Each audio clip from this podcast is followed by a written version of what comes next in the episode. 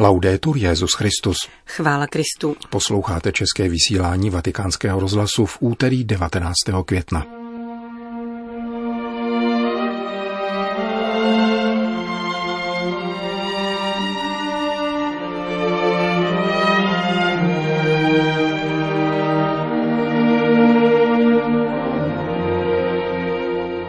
Vrátíme se ke včerejšímu stému výročí narození svatého Jana Pavla II. a přečteme vám list, který k této příležitosti napsal emeritní papež Benedikt XVI.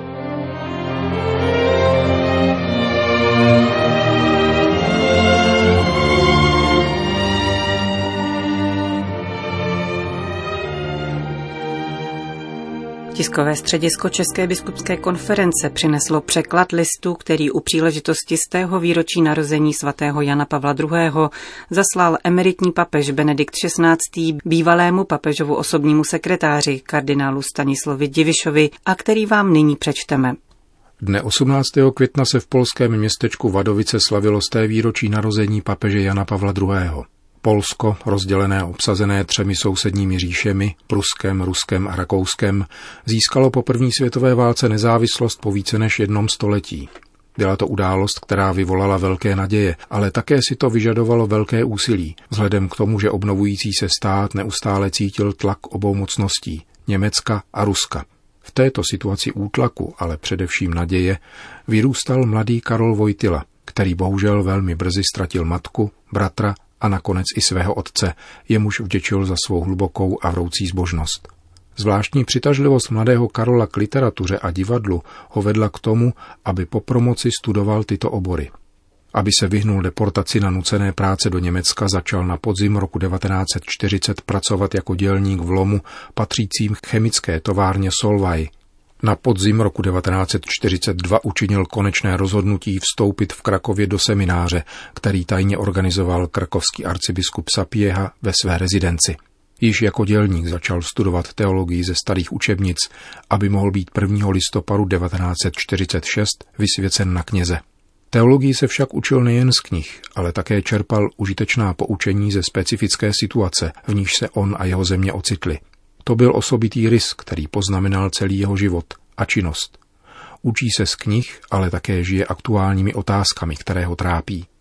Druhý vatikánský koncil byl pro něj jako pro mladého biskupa od roku 1958 pomocného biskupa a od roku 1964 krakovského arcibiskupa školou pro celý jeho život a práci – Důležité otázky, které se objevily, zejména otázky projednávané v tzv. 13. schématu budoucí konstituce Gaudium et Spes, byly jeho osobními otázkami.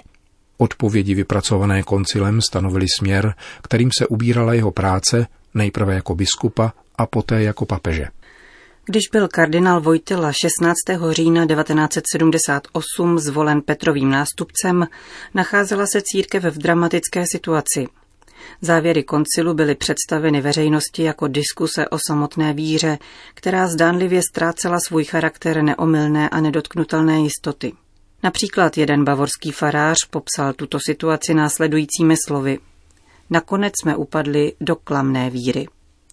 Pocit, že už nic není jisté, že se dá všechno spochybnit, byl navíc podporován způsobem, jakým se prováděla liturgická reforma. Nakonec se zdálo, že i v liturgii je možné všechno. Pavel VI. dovedl koncil rázně a rozhodně až do jeho konce, po kterém čelil stále obtížnějším problémům, jež nakonec spochybnili i samotnou církev. Sociologové srovnávali tehdejší situaci církve se situací Sovětského svazu za Gorbačova, kdy se při hledání nezbytných reform nakonec zhroutil celý sovětský stát ve své podobě mocnosti. Nového papeže očekával v skutku velmi obtížný úkol, který se sotva mohl vyřešit pouze lidskými silami. Hned z počátku však Jan Pavel II. ukázal svou schopnost znovu probouzet obdiv ke Kristu a k jeho církvi. Na začátku stála zahajující slova jeho pontifikátu, jeho zvolání nebojte se, otevřete, otevřete do kořán dveře Kristu. Tento tón charakterizoval celý jeho pontifikát a díky němu se stal obnovitelem a osvoboditelem církve. Je to proto, že nový papež pocházel ze země, kde byl koncil přijímán pozitivním způsobem. Rozhodujícím faktorem nebylo pochybovat o všem, ale vše s radostí obnovovat. Na 104 velkých pastoračních cestách, které zavedly papeže do celého světa, kázal evangelium jako radostnou zvěst, čímž objasňoval také úkol přijímat dobro a Krista.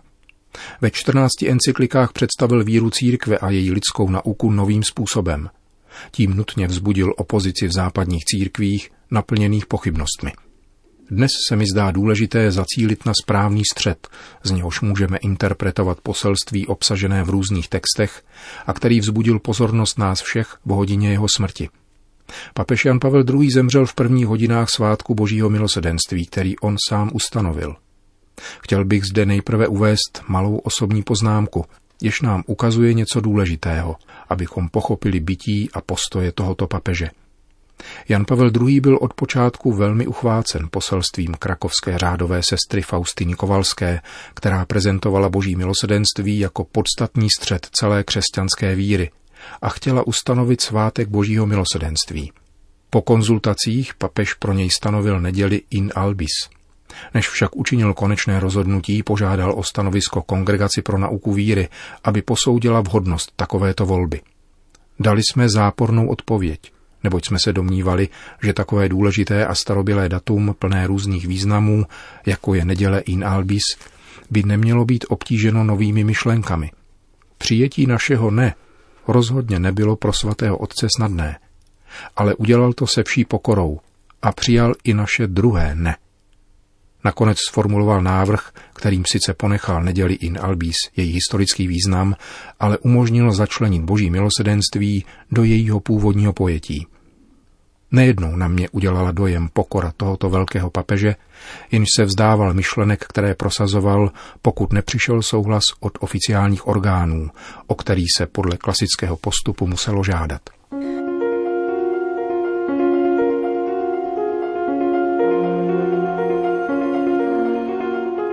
Čteme list, který napsal emeritní papež Benedikt XVI. u příležitosti z tého výročí narození svatého Jana Pavla II.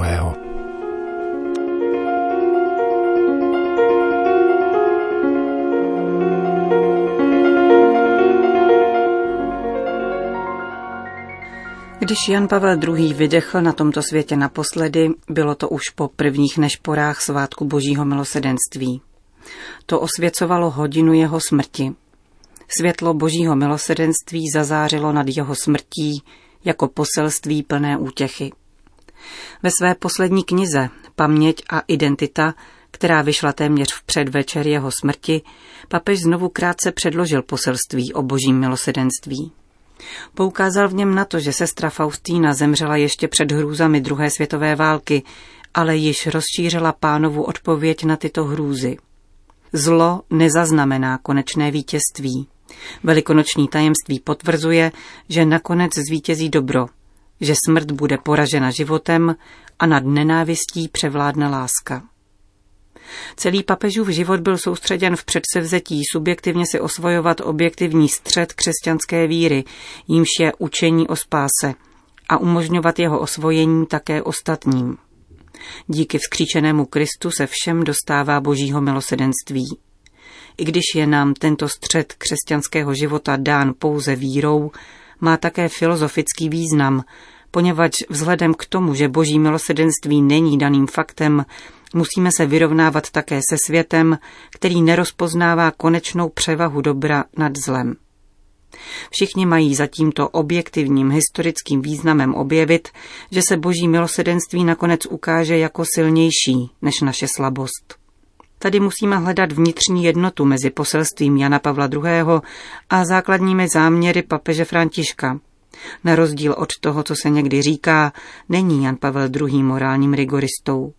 Když poukazuje na zásadní význam božího milosedenství, dává nám příležitost přijímat mravní nároky kladené na člověka, i když je nemůžeme nikdy plně uspokojit. Naše morální úsilí se uskutečňuje ve světle božího milosedenství, jež je silou, která uzdravuje naši slabost. Když Jan Pavel II. umíral, bylo náměstí svatého Petra plné lidí, zejména mladých, kteří se chtěli naposledy setkat se svým papežem. Nikdy nezapomenu na okamžik, kdy arcibiskup Sandry oznámil papežovo úmrtí. Především nezapomenu na okamžik, kdy velký zvon baziliky svatého Petra sděloval tuto zprávu. V den pohřbu svatého otce bylo vidět mnoho transparentů s nápisem I hned svatý. Bylo to zvolání pramenící všude ze setkání s Janem Pavlem II. Nejen na náměstí svatého Petra, ale i v různých kruzích intelektuálů se hovořilo o možnosti udělit Janu Pavlu II. Přídomek veliký. Slovo svatý označuje božskou sféru a slovo veliký označuje dimenzi lidskou. Podle zásad církve je svatost posuzována na základě dvou kritérií – hrdinských cností a zázraku. Tato dvě kritéria spolu úzce souvisejí. Pojem hrdinské cnosti neznamená olympijský úspěch, ale skutečnost, že to, co je uvnitř člověka a skrze něj viditelné, nemá zdroj v člověku samotném, ale je to něco, co odhaluje působení boží uvnitř něho a skrze něj. Nejde o morální soutěž, ale o zřeknutí se vlastní velikosti. Jedná se o člověka, který umožňuje Bohu, aby v něm působil a tím skrze něho zviditelňoval boží konání a moc. Totež platí i pro kritérium zázraku. Ani zde nejde o něco senzačního, ale o skutečnost, že uzdravující boží dobrota se zviditelňuje způsobem, který přesahuje lidské kapacity. Svatý je člověk otevřený, proniknutý Bohem. Svatý je člověk otevřený Bohu, proniknutý Bohem. Svatý je ten, kdo nezaměřuje pozornost na sebe, ale vede nás k tomu, abychom viděli a rozpoznali Boha. Účelem procesů beatifikace a kanonizace je zkoumat právě toto podle zákonných norem. Pokud jde o Jana Pavla II., oba procesy byly prováděny přísně podle závazných pravidel. Nyní se nám tedy představuje jako otec, který nám ukazuje boží milosedenství a dobrotu. Obtížnější je správně definovat pojem veliký. Během téměř dvou tisíc let dějin papežství byl přídomek veliký přiznán pouze dvěma papežům, Lvu prvnímu a Řehoři prvnímu. Výraz veliký nese u obou politickou stopu, ale v tom smyslu, že díky politickému úspěchu se odhaluje něco z tajemství samotného Boha. Lev Veliký rozhovorem přesvědčil hlavu Hůnů Atilu, aby ušetřil Řím, město apoštolů Petra a Pavla. Beze zbraní a bez vojenské nebo politické moci se mu silou jeho víry podařilo přimět hrozného tyrana, aby zachoval Řím. V boji ducha proti moci byl silnější duch. Řehoř první nedosáhl úspěchu stejně nápadného, ale i tak se mu podařilo několikrát zachránit Řím před Langobardy. I on toho dosáhl tím, že postavil ducha proti moci. Dosáhl vítězství ducha. Když porovnáme příběh těchto dvou s příběhem Jana Pavla II., podobnost je nepopiratelná. Ani Jan Pavel II. neměl vojenskou sílu nebo politickou moc. V únoru 1945, když se hovořilo o budoucí podobě Evropy a Německa, poukázal kdo si na to, že je třeba vzít v úvahu také názor papeže. Stalin se tehdy zeptal, kolik divizí má papež. Samozřejmě, že neměl žádné. Moc víry se však ukázala jako síla, jež na konci roku 1989 zvrátila systém sovětské moci a umožnila nový začátek. Není pochyb o tom, že papežova víra byla důležitým prvkem při zlomení této moci. Dozajista můžeme také zde vidět velikost, která se projevila u Lva prvního a Řehoře prvního. Otázka, zda v tomto případě bude přídomek veliký přijat či nikoli, musí zůstat otevřena. Je pravda, že v Janu Pavlu II. se zviditelnila boží moc a dobrota nám všem. A v době, kdy církev znovu trpí pod náporem zla, je pro nás znamením naděje a útěchy. Drahý svatý Jane Pavle II., oroduj za nás.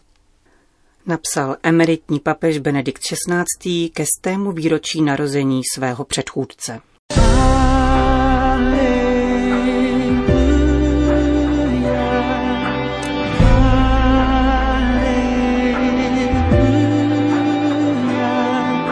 Končíme české vysílání vatikánského rozhlasu. Chvála Kristu. Laudetur Jezus Christus.